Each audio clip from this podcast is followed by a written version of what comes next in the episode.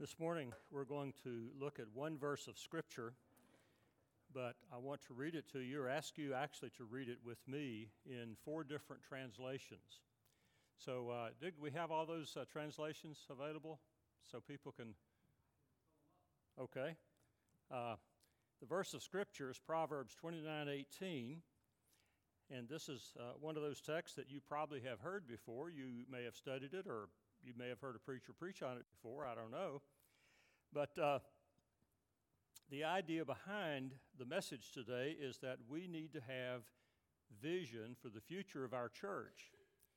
And for the church to be able to successfully accomplish the purpose for which God put it here, we need to have some ideas, some plans, some thoughts about where God is telling us to go. And that's called vision.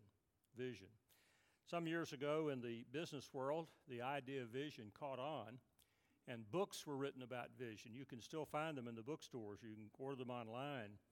And uh, basically, the idea is that anybody who leads a company, whether it's a small company or a major corporation, always has to share a vision of where that company needs to be.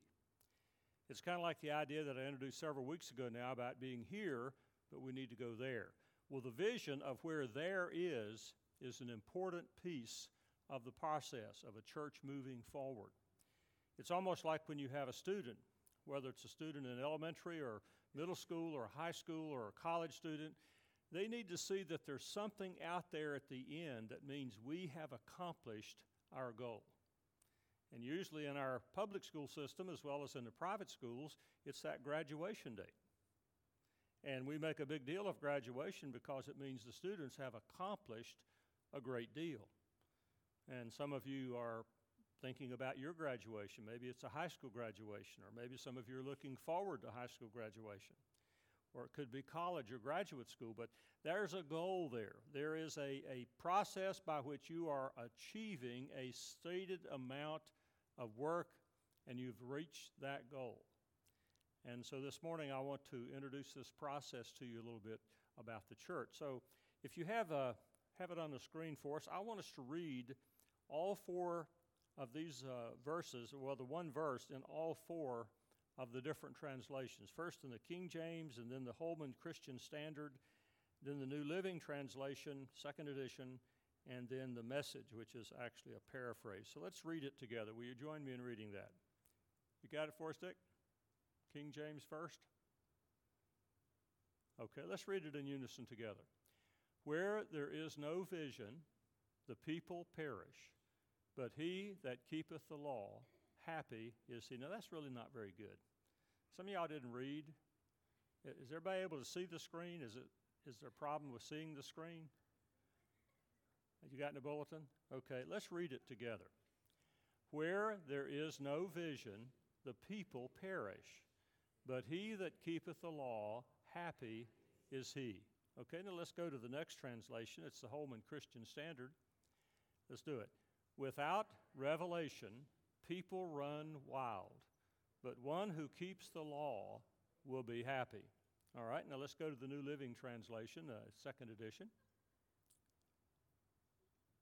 Don't have that one? Okay, is it in your bulletin? Oh, let's read it from the bulletin. I'm sorry, Dick. I didn't know it was in the bulletin. When people do not accept divine guidance, they run wild, but whoever obeys the law is joyful. Now let's go to the message. If people can't see what God is doing, they stumble all over themselves. But when they attend to what He reveals, they are most blessed. Now, I wanted you to see the contrast and how this word vision is translated in these different scriptures. What that means is there's no exact equivalent in the original language to our language today, and so these various translations are attempts to communicate the idea. And so if you look at the Holman Christian Standard, when it says uh, where there's no vision, it says without revelation. So vision has to do with revelation not just somebody's idea of what the church should do, but God reveals his vision to his people. And then notice in the New Living Translation, when people do not accept divine guidance, same idea, isn't it? God divinely guides through revelation, He gives vision. And then I love what the message writer says if people can't see what God is doing, they stumble all over themselves. You ever feel like that sometimes? You know, maybe it's a little project at the house, you get started and, and you don't have everything you need and you're not sure exactly how to do what you're trying to do and you just stumble all around. Isn't it much better when you have a direct line toward this is the goal, this is what we're trying to go for, this is how it works, let's go for it? And that's the power of vision. Let's pray. Our Father, we thank you very much that you've allowed us another day to come to worship, to be together as a church family, to share in your word. And Lord, our prayer is that you will speak to me. Lord, not just to me as the preacher, but to me individually and to all of us that we can say the same thing. Lord, speak to me today that I will hear your voice and know what you have for me and how you want this to work in my life and in our church. I ask you to do this and pray it in Jesus' name. Amen. Now, the first thing I want to do this morning is to help you understand the meaning of the word vision when I use it in the context that we're using it in today. Here's a definition, comes right out of a dictionary. It says that a vision is a mental image of the preferred vision for the future. That's what vision is all about. It's a mental image, something you can see that's not yet real, but it's of the future. Now, all of us operate on that basis on some level. Let's just say, for instance, when you were in high school, you thought to yourself, man, one of these days I'm going to have a Corvette. Now, some of you probably thought that. I've thought that. And so in your mind was this vision that one day you're going to be driving down the road in a Corvette, or maybe it's a, a convertible. Or maybe you had some other vehicle or some other thing in mind, but somewhere along the line you had this strong desire in your heart and you're still thinking about it maybe. I haven't got my Corvette yet, but you know, it was, it was placed back there in junior high school, I think. And so that idea, that mental image, is like a vision that some people work toward. Some people have a vision of retirement. Some students have a vision of graduating high school on time. Now, that's a pipe dream for some, because you do have to study and take tests and go, go to classes to graduate students. I mean, that's just necessary. But the vision idea that, that God has put in people's minds is that here is what God has in mind. And in the Old Testament, one of the examples is God told Israel that there would be a Messiah. God told through the prophets that one day He's going to bring a deliverer, one who will set the captives free, one who will heal the brokenhearted, one who will give sight to the blind eyes. And so for centuries, people looked toward that because that was their vision. God had planted it in their hearts. Now, take a second and think about this. Park Baptist Church in the next five years. You hope to have a pastor by then, right? Yeah. So before then, right? Yeah. Uh, what do you think would happen? What would you like to see happen at Highland Park Baptist Church in 10 years? Or 15, or just take it out as long as you want to. What, what do you think the ultimate goal should be for Highland Park Baptist Church. And if you have some of those things in mind, that's your vision for our church. And it works that way in individual lives, it works that way in families, it works that way in many, many areas of life. And so when you think about your vision for our church, let me caution you.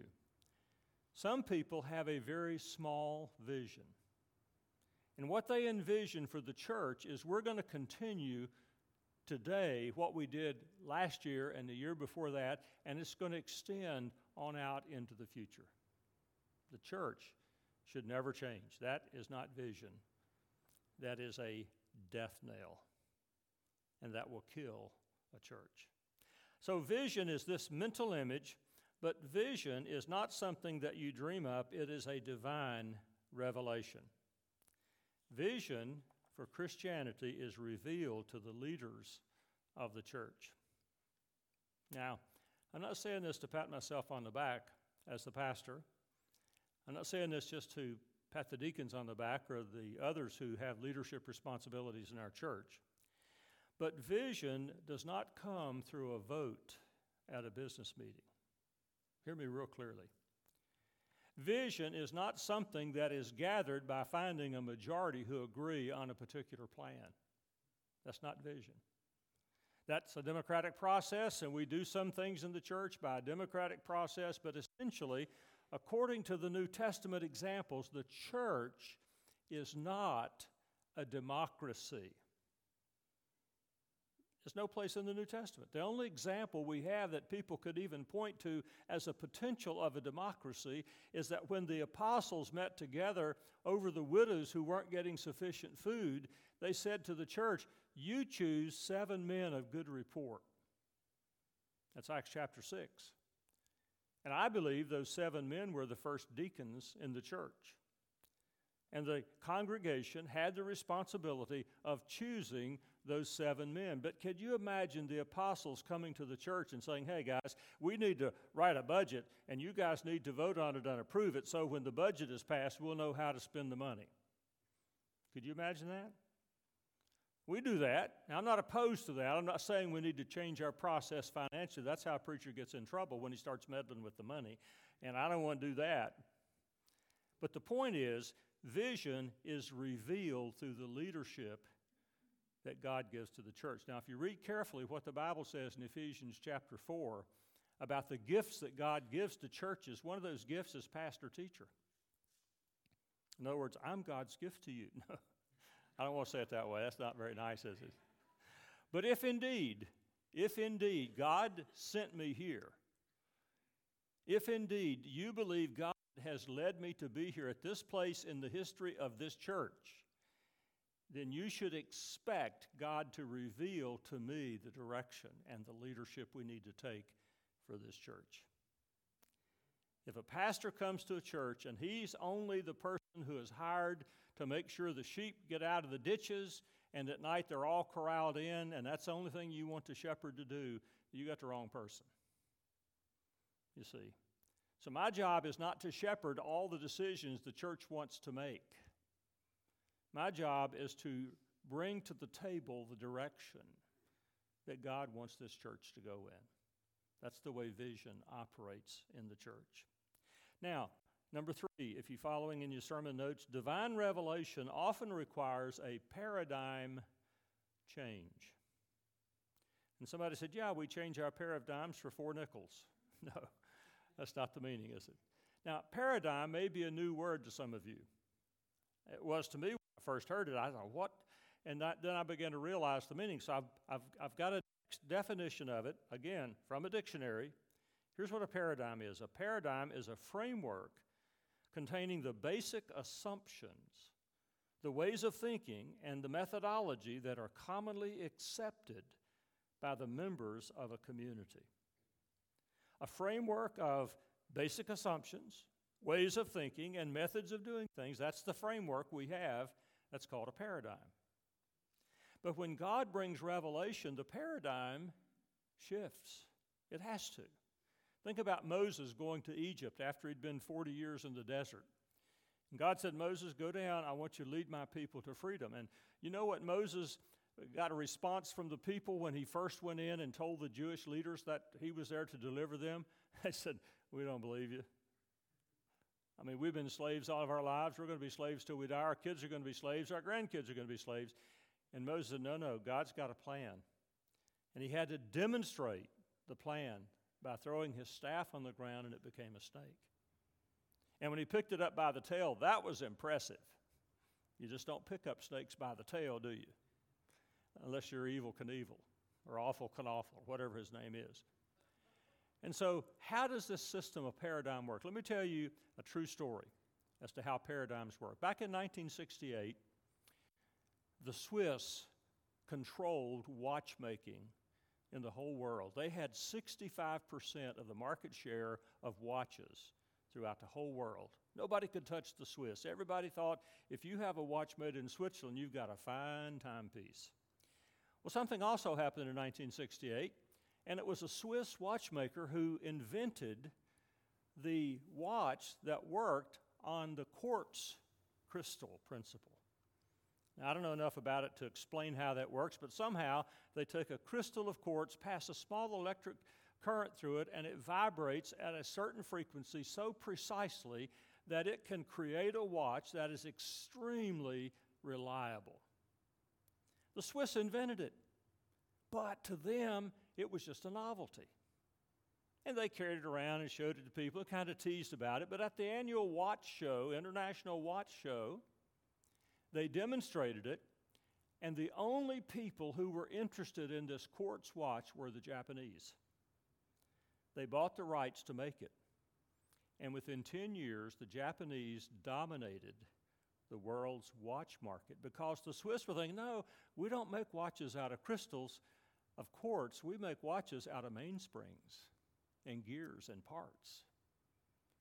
And there was a time when you could not afford a Swiss watch, but then there was a time when they could hardly give them away because everybody was moving to quartz. It was so much more precise, and everybody went with it. Now, many of you today have on a timepiece that does not have a mainspring in it.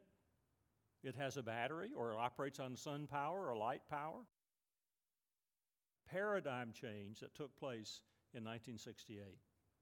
And so paradigms need to change. In the 1980s, we had a paradigm shift in terms of personal processing of information. How many of you have a computer at your house? How many of you do? Probably should ask who doesn't. And there'd be very few people who don't have a computer. Why? We've had a paradigm shift. I remember in high school and college, I wrote papers on a typewriter. And, uh, and sometimes I wrote them by hand because, you know, you can stretch them out and make them longer if you write them by hand. It looks nicer, you know, if you make really big letters. But these days, can you find a typewriter? Do you have any typewriters at your house? I don't. Why is that? We've had a, well, Judy does. We have a paradigm shift, right? And so what's happened is we have changed methodologies, we have changed assumptions, we have gone to a new process. The only place that doesn't seem to have happened is the church. And you see, there are a lot of people in this church, like there are in a lot of our churches, especially churches that have been around a while, like our church, who assume that church is going to go on just like it's always gone on in the past. And whatever churches make have been very slight and very gradual. And anytime you try to make any kind of a slight change, people are going to, Oh, did you see that? How many of you noticed Tommy Barton taking up the offering today? A little change, isn't it? Yeah, it really rocked Bobby's boat when I said, let's ask Tommy to take up the offering today. And, and how many of you have heard little comments about me not wearing a tie on Sundays? You don't have to raise a hand, but I know it's out there. So, what's that all about? Paradigm change. Now, here's the change we want to make the church should not be focusing on just making satisfied those people we already have, but the church should be focusing on bringing people into the kingdom who are not yet in the kingdom. Another way to put it, instead of being inward focused, we need to be outward focused. Can you imagine the Great Commission if it was inward focused? What if Jesus said, Stay in the church and bring people into the church. Don't go out into the world to make disciples, but just ask them to come to your services on Sunday, and if they get it, they get it. Is that what Jesus said? Jesus says, Go, make disciples of all nations. He expected the church to be outwardly focused. In Acts 1 8, Jesus didn't say, You're to be witnesses of me inside the church. And if people want to get saved, they can come in the church, they can hear the gospel in the church, and they can get saved in the church. Don't go to Jerusalem and Judea and Samaria to the other. No, no. Let all those people come to you. What's the focus of the New Testament? It's an outward focus. Now, I'm not saying we don't care about people in the church.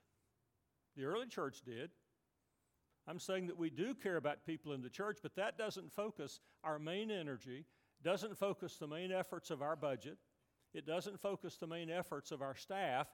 That happens that we take care of those within our church, but our focus must be for those on the outside. Okay? Do like this if you You don't have to agree with me, but just, you got it, right? Okay, we got it. Number four, if you're following, there are seven statements about vision. Vision asks this question Where is God working? Where's God working? Anybody know the name Henry Blackaby? You ever hear of his study called Experiencing God? Boy, that's been a long time. When I was pastor at this church, we used that study. And there are two big questions that Henry Blackaby teach, teaches us to ask. Where is God working in our church? Where's God working in our community? And the second question is how can we join God in His work?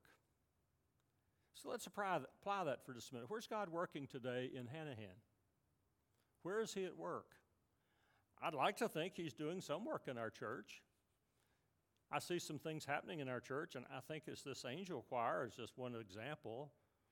I think the hoops ministry is another example. I think some of the programs that we put on, like trying to have a special guest in to speak, like at a Christmas banquet or uh, maybe at the amphitheater or, or here in our service, some of those things I think are God's working. I mean, you remember uh, Sunday before Easter when we had uh, Regal, uh, Jamie Regal in, how uh, we had several people respond to the invitation to receive Christ? I mean, God does His work in His way in His time. Look at the churches that God is using. Not every church that draws a large crowd means that that church is a biblical church, but there are many churches who do not compromise the gospel, but they use some means of doing church that are not like what we do at church, and God is blessing and using that church. Does that mean we're supposed to be like those churches? Not necessarily. But we need to ask the question God, how can we join you in what you're doing in our world to reach out to lost people? You see, that's the paradigm shift. And you know what some of the biggest questions we ask here every year is? Are? Is, are? One of them is, well, gosh, Sarah, you'll appreciate this. Where are you, Sarah? There you are. How can we get people to serve in all these different committees? Where are we going to find enough volunteers to fill up this committee and this committee and this? Is that an outwardly focused or an inwardly focused situation? That's inward, isn't it? Or sometimes when it comes down to finances, we have all this crunch and we say, you know, we're not reaching our budget goals and we know that every item in the budget needs to be funded, and so we've got to focus on getting enough money to fill out our budget. Is it outward or inward? Can be a little of both, can it? Because, you know, part of our outward focus is we do give money to missions that goes around the world through the cooperative program. We do give money to Charleston Baptist Association that does a lot of good work in this area. Uh, we've really turned a corner in the association. So, the big question that I want you to see at this time is that God is asking us, expecting us, like Henry Blackaby taught us, ask the question where is God at work? Where is God doing something? And don't imitate that, but just join him in what he's doing. Here's number five without a vision, a church runs in circles. That's what that message translation said. It says, if people can't see what God is doing, they stumble all over themselves. And what it means to run in circles is doing the same things over and over and expecting different results each time. I remember it almost as though it was last week or last month. I attended a training session for the Charleston Baptist Association back in 1993. We held this session up at Santee. We rented a big space in a hotel, and we had a big group of people from many churches around our association. And the leader of our retreat was Bill Hightower. I don't know if any of you remember Bill. He was our director of missions in Charleston. And uh, he had brought in a man from the National, uh, the North American Mission Board, used to be known as the, as the Home Missions Board. And this man was helping lead, and there was also an observer there from the WMU, the national office in Birmingham. And so we began a big discussion of what is it that's caused us to stop growing. And at that time, the churches generally were plateaued, and we weren't growing very well. And I remember distinctly this one lady and I, I, don't say this with any animosity. She was a friend of mine. She's now with the Lord, and, and I cherish her friendship. She went to a church that's in our association, not, not one that I pastored. And she said, Well, I'd like to say that I think the problem in our churches is that we no longer have training union.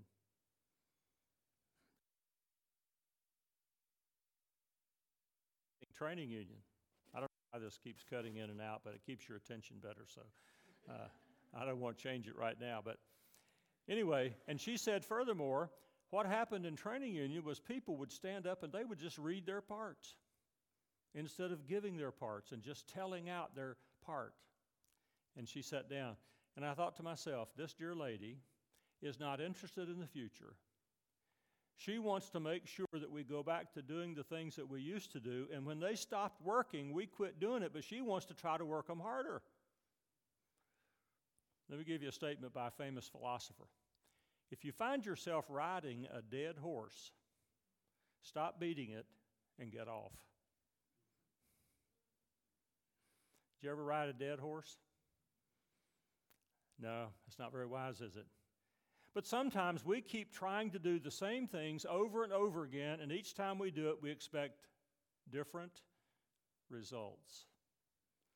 You know what that's a definition of, don't you? Insanity. Churches are notorious for that. We used to do it this way, preacher. Why don't we do it that way anymore? It stopped working. Somebody said to me many times, Pastor, why don't we have revivals anymore? And I would say something like, Well, you know, the purpose of revivals is generally not revival, but evangelism. Yeah, we used to have people come and they get saved. And I say, Well, here's why we don't have revivals lost people don't attend anymore. Lost people don't attend anymore. Do you know in the Billy Graham Crusades, as time went forward, a smaller and smaller percentage of the people who came to the Crusades made decisions for Christ? Why is that? Lost people quit coming to crusades. They know what's going to happen. They don't want to be confronted with the gospel. Lost people don't want to come to the church. In fact, the last few revivals that I hosted as a pastor were so poorly attended by the church people. It wasn't the lost that didn't come, the church people didn't come. Why? Well, John had a softball game, Susie had soccer, Little Linda, she had to go to dance practice, and they have a recital coming up on the weekend. So we don't have revivals anymore. Now, I have preached at several revivals. In fact, I've probably preached at 50 or 60 revivals during my ministry. I used to do two and sometimes three a year. I'd go off and preach somewhere for a week, and we'd try to have revival. But you see, I don't get those invitations anymore because that horse died. We got off of it and stopped beating it to death. we looked for other ways. Point made. Let's quit running in circles. Number six church success is found in joining God in His work.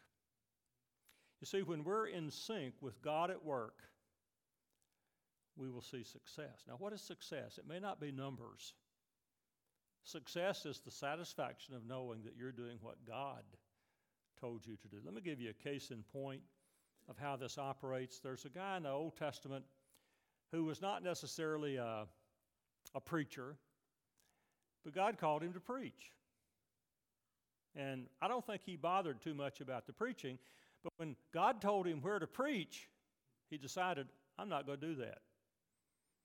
His name was Jonah. you remember that story? God said, Jonah, I want you to go to preach in a city called Nineveh. And Jonah said, uh uh-uh, uh, those people are ungodly. They are not worthy of me. I will not go there because instead of asking you to change their hearts, I would pray for their destruction.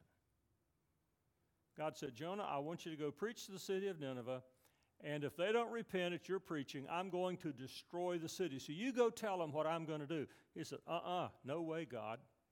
And you know the story. Jonah ran in the opposite direction. He got a ship going for Tarshish, the opposite direction of Nineveh. Nineveh was basically north, and Tarshish was east. And so, as the journey went forward, the storms came, and eventually the sailors realized, and Jonah confessed, I'm the one. I'm the reason everything's going south here.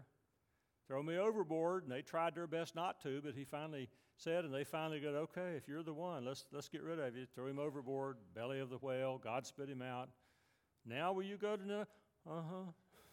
Yeah. And he did. And you know what happened in Nineveh? The people repented. And the greatest revival in the Old Testament was the revival that happened in the city of Nineveh when the people repented and God did not destroy the city.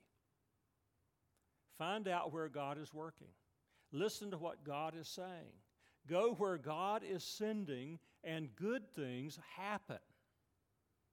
But if we insist on doing things the way we've always done them, doing what we want to do by democratic vote only, we're doomed. Or the church here will last a while. I mean, I don't, I don't have any idea as to when it's going to die, but if it doesn't change, it, it will. And you can look at a number of churches around Charleston, some of them you guys know about, like Charleston Heights. You ever ask why that church died? Windsor, anybody remember Windsor Church? They finally merged with the church over on Ashley Phosphate, but it was dead. And on and on we could go. Here's number seven. The church which has no godly vision will perish. The church with no godly vision will perish. There are famous words, the last words of the church.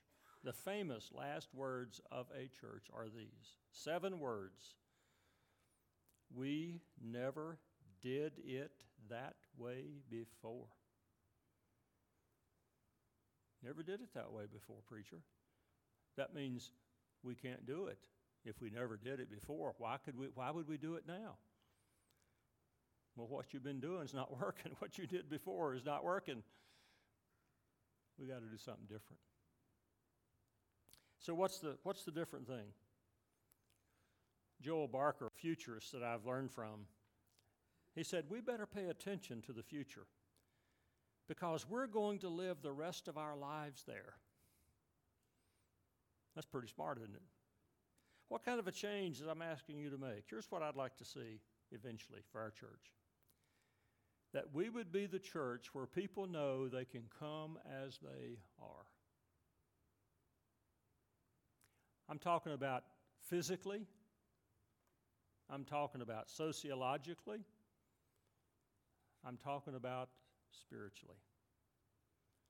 What would happen if people came into the service on Sunday morning or whenever we had services and they wore shorts and flip flops? And maybe a t shirt, hopefully a t shirt. What would you do? You say, looks like I could dress up for church. So, in other words, you don't want them to come unless they dress a certain way, right? What if they come in and they kind of smell like they've been out on a drinking binge last night. And they kind of stumble coming here. Buddy, you don't need to be here. Like this one family came into church and they had a seat right in the back and got there one Sunday morning. There's this guy laying in their pew. And they said, Buddy, you need to move. And he's like, and said, No, man, you got to move. This is our pew. You know, so the husband said, I'm not going to put up with this. I'm going to go get one of the, I'm going to get one of the deacons, see what's going on here.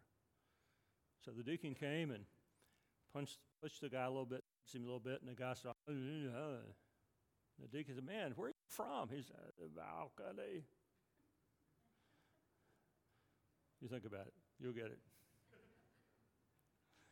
what if we were known as the church where you can come just as you are. If you're not a believer, you're welcome. If you're a person who doesn't dress to the nines or you don't have a suit, or, of course, praise the Lord, I don't see a tie in here except Bobby. Well, I see Ray over there. We're going to have to take some scissors and cut that tie off him. Uh, no, it's okay. I'm, I'm fine. If people want to wear suits and ties, that's wonderful. I'm not opposed to suits and ties. I'm just opposed to the idea that you have to. Right? opposed to the idea that we have a dress code that people have to obey. And so we cannot wait for everybody to get on board. If we do that, if we say, okay, we want everybody in the church to agree to this, we've got to get everybody on board with any new thing that we try, we will only move as fast as our slowest member. When churches make changes that are important changes, some people will decide, I don't want to go on that train. And they'll jump off. I hope it's none of you, and, and maybe Highland Park will prove to be the exception. But don't expect it. Let's stand up together. We're going to pray. I'm letting you out early today, see? I do that so you'll like the sermon. You believe that, don't you?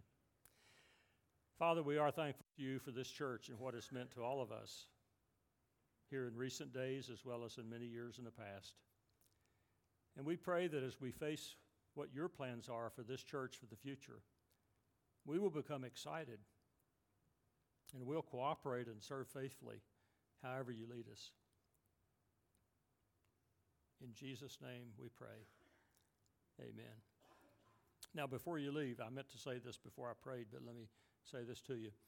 I've been talking with the praise team, and, and Bryant and I have been talking, and I've shared this somewhat with our deacons as well. But we're probably going to close this service down for the summer months. Okay? So that means the 8:30 service will probably cease at the end of May. And for June, July, and August, we'll only have one worship service. And then in the fall, we'll, we'll have a decision before the fall as to how we're going to proceed with that. But just keep that in mind, pray about that. If you have any questions or thoughts about it, please feel free to call, uh, talk to me. You can call me, email me, or come by sometime we can talk about it, okay? So thanks. I'll see you soon.